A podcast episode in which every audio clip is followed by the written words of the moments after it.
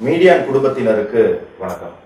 பொதுவா மத்திய அரசு ஏதாவது ஒரு சட்டத்தை வந்து அமல்படுத்தணும் அப்படின்னு கொண்டு வராங்க அப்படின்னா நாடு முழுக்க சில பேர் அதை எதிர்க்கிறது உண்டு. தமிழ்நாட்டில் இருக்கக்கூடிய பெரும்பாலுமான அரசியல்வாதிகளும் கட்சிகளும் அதை கண்மூடித்தனமா எதிர்க்கக்கூடிய காட்சியை நம்மளால பார்க்க முடியும் இப்போ திடீர்னு மத்திய அரசு வந்து ஒரு ஒரு புது சட்டத்தை மீனவர்கள் சம்பந்தமான ஒரு சட்டத்தை எல்லை பாதுகாப்புக்கு முக்கியத்துவம் தரக்கூடிய ஏழை மீனவர்களுக்கு முக்கியத்துவம் தரக்கூடிய ஒரு சட்டத்தை கொண்டு வரும்போது அதை வந்து இங்க இருக்கக்கூடிய அரசியல்வாதிகள் எதிர்க்கிறார்கள். குறிப்பாக தமிழ்நாட்டை ஆளக்கூடிய திராவிட முன்னேற்ற கழகமும் அது வந்து கடுமையா எதிர்க்கிறாங்க. ஒரு அரசு பொறுப்புல இருக்கக்கூடிய ஒரு கட்சி வந்து இந்த மாதிரி நடந்துக்கிறது அப்படிங்கிறது எந்த அளவுக்கு யதார்த்தமான ஒரு விஷயம் எந்த அளவுக்கு நாட்டுக்கு ஒரு கெடுதல் தரக்கூடிய விஷயம் அப்படிங்கிற மாதிரி பல விஷயங்களை இன்னைக்கு நம்ம கூட பேசுறதுக்காக திரு பி. பிரபாகர் அவர்கள் இணைஞ்சிருக்காரு. அவர் வந்து கடல்சார் லாஜிஸ்டிக் நிபுணர். அவர் அவர்கிட்ட இது சம்பந்தமான பல கேள்விகளை கேட்டு பதிலை பெறுவோம். வணக்கம். வணக்கம்.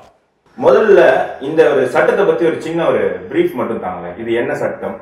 அதாவது இந்த கடலில் போய் மீன் பிடிக்கிறதை ஒழுங்குமுறை பண்ணணும் அப்படின்ற ஒரு சட்டம் வந்து இன்னைக்கு நேற்று இல்லை. நெடுங்காலமாக நம்ம தமிழ்நாட்டில் இருக்குது கடைசியாக அது திருத்தி அமைக்கப்பட்டது வந்து ஆயிரத்தி தொள்ளாயிரத்தி எண்பத்தி மூணு புரட்சித் தலைவர் காலத்தில் வெளிவந்த ஒரு சட்டம். அந்த சட்டத்தில் இரு- என்ன இருக்குதோ அதே தான் இப்போ மத்திய அரசு மத்திய அரசு சட்டமாக கொண்டு வந்திருக்கிறாங்க. இதுக்கு முன்னால் வந்து ஒரு ஒரு மாநிலங்களும் தனித்தனி சட்டங்கள் இருந்தது. இது எல்லாத்தையும் ஒன்றுபடுத்தி மத்திய அரசு கொண்டு வந்திருக்கு. விஷயத்துல இந்தியாவுக்கு ஒரு வழிகாட்டுதலாக தமிழ்நாடு இருந்திருக்கு. வழிகாட்டுதலாகவும் இருந்திருக்குது. பல மாநிலங்களும் அதே சமயத்தில் இதே சட்டங்களை கொண்டு வந்திருக்கிறாங்க. தமிழ்நாடு இதில் ஒருபடி போய் கண்டிப்பாக இதில் வழிகாட்டியாக இருந்திருக்குது. காரணம் என்னன்னா பாரம்பரிய மீனவர்களுக்காக குறிப்பிட்ட எல்லையை வகுத்தது இந்த முதல் முறையாக இந்த சட்டத்தில் தான். எண்பத்தி மூணாம் ஆண்டு நிறைவேற்றப்பட்ட அந்த சட்டத்தில் தான். இது ஏன் இந்த மத்திய அரசு இப்போ இந்த சட்டத்தை எடுக்குது? மாநிலங்கள்கிட்டயே தொடர்ந்து இருந்தால் என்ன? அப்படிங்கிற ஒரு கேள்வியும் வரும். இதைத்தான் நிறைய பேர் மாநில அரசுகளுடைய உரிமைகளை மத்திய அரசு க க பறிக்கிறது அப்படின்னு கூட சொல்கிறாங்க இதுக்கு காரணம் வேற ஒன்றும் கிடையாது. இப்போ உங்களுக்கு தெரியும் டபிள்யூடிஓ அப்படிங்கிற அந்த உலக வர்த்தக நிறுவனம். அதில் வந்து இந்தியாவும் ஒரு உறுப்பினர். அதில் உறுப்பினராக இருந்தால் தான் நம்ம உலக வர்த்தகம் செய்ய முடியும். நம்மளுடைய ஏற்றுமதியாளர்களும் இறக்குமதியாளர்களும் தொழில் செய்யணும்னா இந்தியா அதில் வந்து ஒரு உறுப்பினராக இருக்கணும். அதில் இருக்கக்கூடிய ஒப்பந்தங்களில் கையெழுத்திட்டு இருக்கணும். இப்போ வந்திருக்கக்கூடிய ஒரு ஒப்பந்தம் என்னன்னா இந்த கடலில் மீன் பிடிக்கிறத ஒழுங்குமுறை பண்ணுறதுக்கு இந்தியா ஒரு சட்டத்தை நிறைவேற்றணும். அதாவது இந்தியா மட்டும் இல்லை அதில் உறுப்பு நாடுகள் ஒவ்வொரு நாடுகளும் தங்களுக்குள் ஒரு சட்டத்தை நிறைவேற்றணுன்றது அதில் ஒரு கண்டிஷன் இப்போ புதுசாக வந்ததில். அதில் இந்தியா கையெழுத்திட்டதுனால இந்தியா இந்த சட்டத்தை நிறைவேற்ற வேண்டிய பொறுப்பில் இருக்கு. கையெழுத்திட்டது இந்தியா. தமிழ்நாடோ மற்ற மாநிலங்களோ கிடையாது. அதனால் இந்தியாவுக்கு அந்த பொறுப்பு இருக்குங்கிறதுனால ஒற்றை கையெழுத்தாக இருக்கணுமேங்கிறதுனாலையும் எல்லா மாநிலங்களுடைய தேவைகளையும் பூர்த்தி செய்வது போல இந்த சட்டத்தை கொண்டு வந்திருக்கிறாங்க. திமுக செய்தி தொடர்பு இணைச் செயலாளர் ராஜீவ் காந்தி என்ன சொல்லியிருக்காருன்னா இந்த சட்டம் வந்தது அப்படின்னு சொன்னா மீனவர்கள் மீன் பிடிக்க போறதுக்கு கட்டணம் செலுத்தணும். எப்படி வந்து இந்த நம்ம நாட்டுக்குள்ள டோல்கேட் இருக்கும் அந்த மாதிரி இனிமேல் நீங்க வந்து மீன் பிடிக்க போனோம்னா பணம் கட்டினாதான் அவங்க வந்து மத்திய அரசு அனுமதிப்பாங்க. அப்படின்னு ஒரு குற்றச்சாட்டு வச்சிருக்காரு. இது எந்த அளவுக்கு உண்மை? இப்பயுமே அந்த கட்டணங்கள் இருக்கே. இப்போ மட்டும் அந்த கட்டணங்கள் இல்லாமலா போயிட்டு இருக்கிறாங்க உதாரணமாக சொல்கிறேன் இந்த நாட்டு படகுகள்னு நம்ம சொல்கிறோம் இல்லையா? பாரம்பரிய நாட்டு படகுகள். அவங்க வந்து இன்னைக்கு வருஷத்துக்கு இரநூத்தம்பது ரூபா கட்ட தான் செய்கிறாங்க முதல் வருஷத்துக்கு அடுத்தடுத்த வருஷத்துக்கு நூறுரூவா தான் கட்டுறாங்க. இதே தான். கண்டினியூ ஆக போகுது. இந்த கட்டணங்கள் எதுவும் கூட போகிறது கிடையாது. இது என்னென்னா மூணாக பிரிச்சிருக்கிறாங்க. இந்த நாட்டு படகுகளுக்கு வந்து இந்த எழுநூத்தம்பது ரூபா இதோடைய இருபத்தெட்டு ஹார்ஸ் பவர் மோட்டர் வரைக்கும் வச்சுக்கிறத நாட்டு படகுன்னு எடுத்துருக்குறாங்க. எண்பது ஹார்ஸ் பவர் வரைக்கும் இருக்கிறத இயந்திர படகு இருபத்தெட்டுக்கு மேலே எண்பதுக்கு கீழே இருக்கிறத இயந்திர படகுன்னும் எண்பதுக்கு மேலே இருக்கிறத விசைப்படகுன்னும் இதை வர கேட்டகரைஸ் பண்ணியிருக்கிறாங்க. ஒன்னொன்றுக்கும் கட்டணங்களில் ஒரு சிறிய மாறுதல் அது ஏற்கனவே இருந்த கட்டணங்கள் தான் புதிதாக எந்த கட்டணமும் அரசாங்கம் கொண்டு வரவில்லை. அதிகபட்ச கட்டணம் என்ன? அதிகபட்ச கட்டணம்னா இந்த எந்திர விசைப்படகுகள் இருக்கு இல்லையா? அது படகுங்கிறது நம்ம சொல்கிற ஒரு சொல்லுதானே ஒழிய உண்மையிலே பார்த்தீங்கன்னா அது ஒரு சிறிய வகை கப்பல். அந்த கப்பலுக்கு பதிவு பண்ணும்போது அது ஒரு ஒரு லட்சமோ ஒன்னேகால் லட்சமோ வரும். ஆனால் அதே சமயம் நீங்கள் மறந்துடக்கூடாது வருஷத்துக்கு. இது வந்து ஒன் டைம் தான். வருஷத்துக்கு கூட கிடையாது. ஒரு டைம் இந்த அடுத்ததுக்கெல்லாம் வந்து வெறுமனே ரினியூவல் அது வந்து ஒரு சாதாரண தொகை. குறிப்பாக நீங்கள் மறந்துடக்கூடாது இந்த கப்பல்கள்லாம் அஞ்சு கோடி பத்து கோடி விலை மதிப்புள்ள கப்பல். அந்த கப்பலுக்கு ஒரு லட்ச ரூபா வாங்குறது ஒரு பெரிய தொகையாக யாருமே கருத மாட்டாங்க. அந்த தொழிலில் இருக்கிறவங்களும் அதை யாரும் கருத மாட்டாங்க. ஏழை மீனவர்கள் அந்த மாதிரி கப்பல் வாங்குறது இல்லை இல்லையா? இல்ல பணக்காரர்கள் தான் வாங்குறாங்க நம்ம ஏழை மீனவர்ங்கிறது வந்து நாட்டு படகு வச்சிருக்கிறவங்க பாரம்பரிய மீனவர்கள். அவங்களுக்கு இதுக்கு சம்மந்தமே கிடையாது. அவங்க வந்து ஃபைபர் போட் மட்டும்தான் வச்சுருப்பாங்க.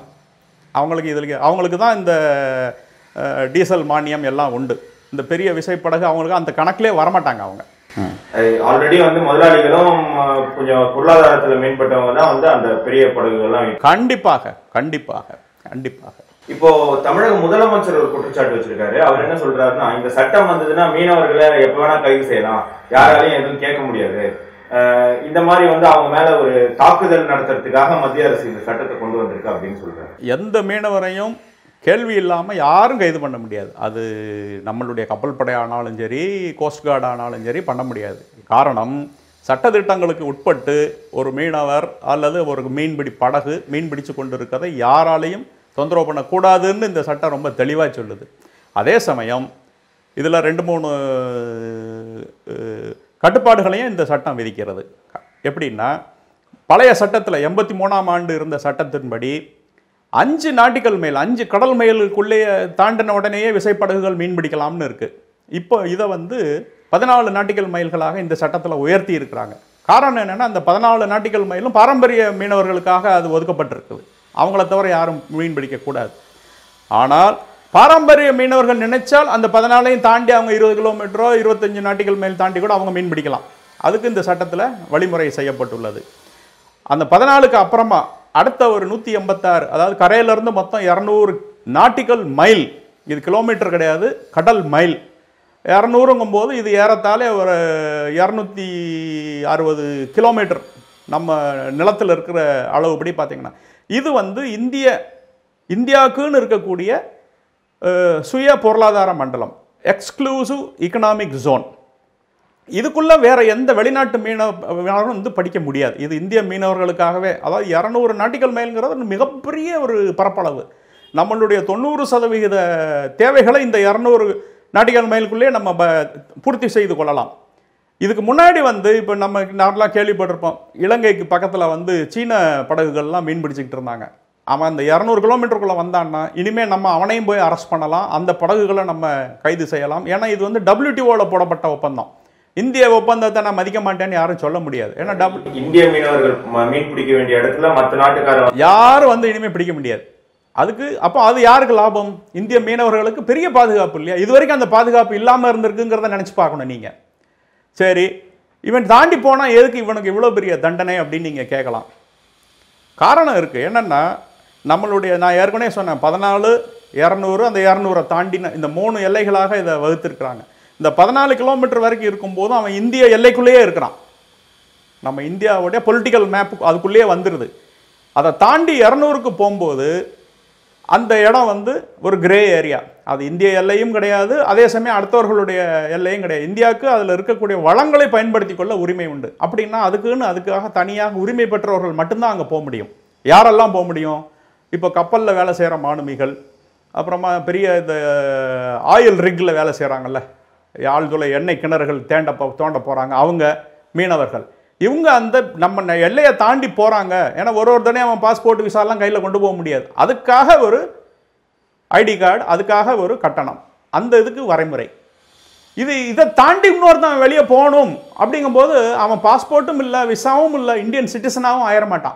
ஈ ஸ்டேட்லெஸ் அப்படின்னா அவனுக்கு தானே அது ரிஸ்க்கு அந்த ரிஸ்க்கை குறைக்கணுங்கிறதுக்காகவும் அவனுடைய பாதுகாப்பு கருதியும் தான் இந்த சட்டத்திட்டங்கள் வந்திருக்குது ஃபைன் வந்திருக்குதே ஒழிய இது அவங்களை தொல்லைப்படுத்தணுங்கிறதுக்காக வைக்கல.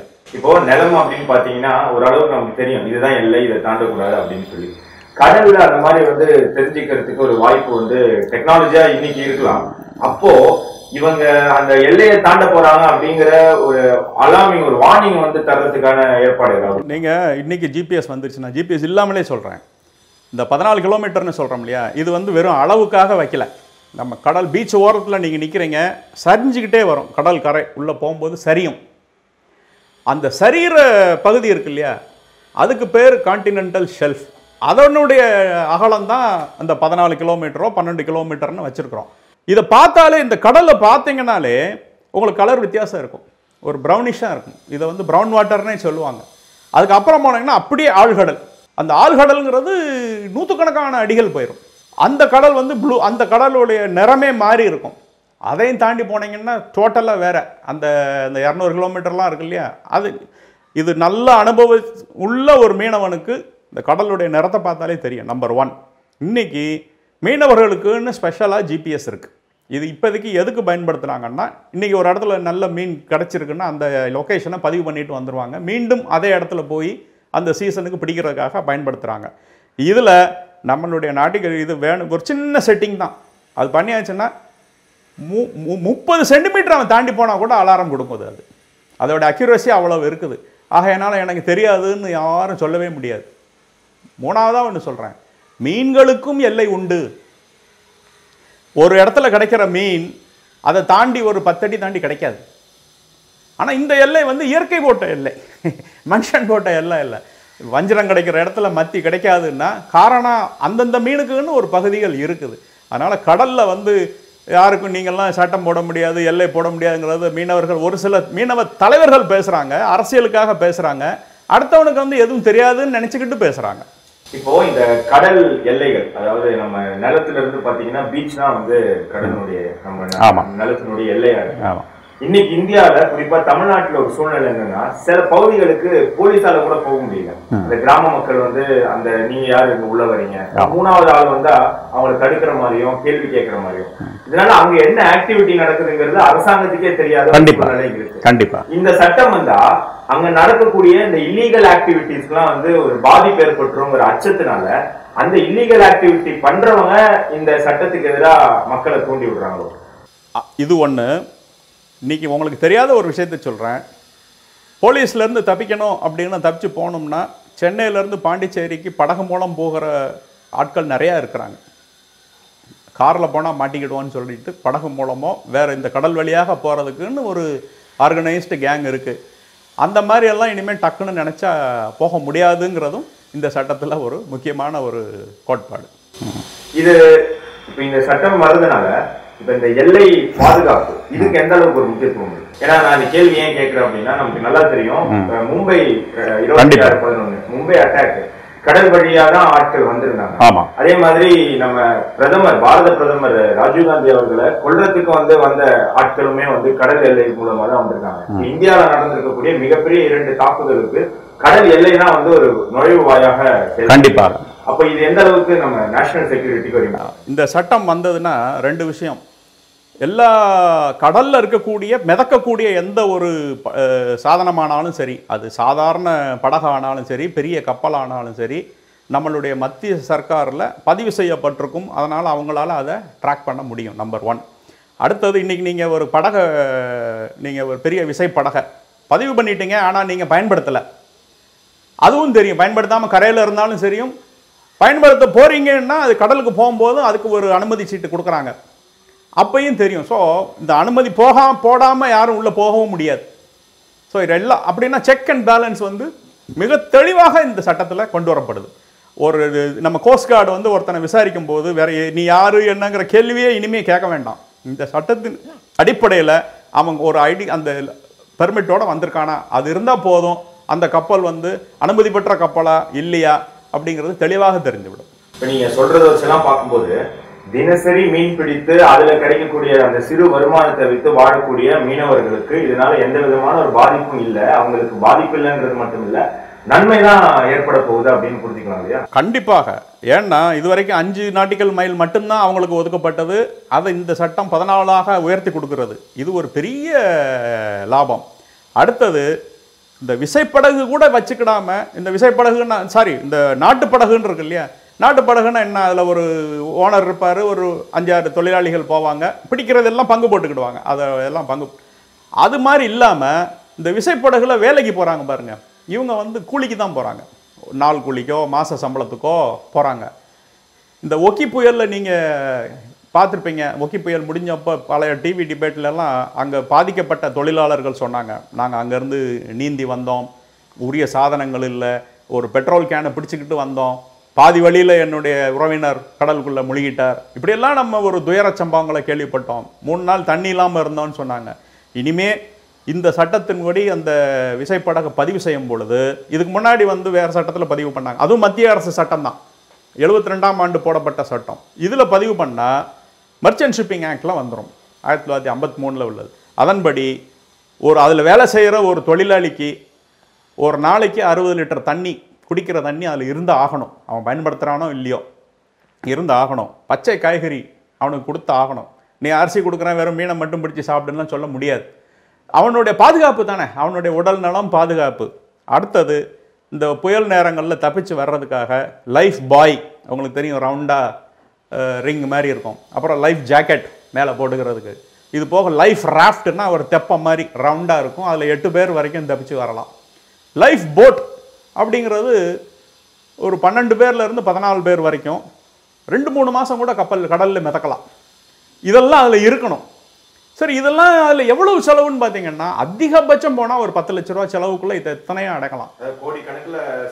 அஞ்சு கோடி பத்து கோடி கப்பல் வாங்குறவங்க இத்தனை நாள் வரைக்கும் அதை கொடுக்காம இருந்திருக்கிறாங்கங்கிறத நீங்க யோசிச்சு பாருங்க. இன்னைக்கு மீனவர்களுக்காக பேசக்கூடிய இந்த தலைவர்கள் இத்தனை நாள் இதை நீ வச்சிருக்கணும்னு இந்த முதலாளிகள்கிட்ட சொல்லலாம். அப்ப யாருக்காக இவங்க ஆதரவு கொடுக்குறாங்க? அந்த பெரும் இவங்க சொல்றாங்களே கார்ப்பரேட் கார்ப்பரேட்டுன்னு இந்த விசைப்படகு மீனவர்கள் தான் கார்ப்பரேட் கார்ப்பரேட்டுன்னு வெளிநாட்டுல இருந்து வர்றதோ இல்ல திடீர்னு இந்த சட்டம் போட்டதுனால ஒரு கார்ப்பரேட் ஒருத்தன் வரல.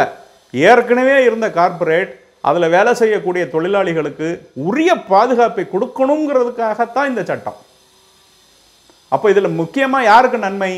அந்த அன்றாட கூலிக்காக போகிறான் பாருங்க உயிரை பணயம் வச்சு. அவனுக்கு தான் நன்மை. இந்த முதலாளிகள் வந்து கப்பலில் போக மாட்டான். அவன் வீட்டில் தான் இருக்க போகிறாங்க அதில் கேப்டன் பைலட்டுன்னு பெரிய ஹைரார்க்கியே வேலை செய்யுது. இப்போ நீங்கள் சொல்லுங்கள் யாருக்கு இதில் லாபம்?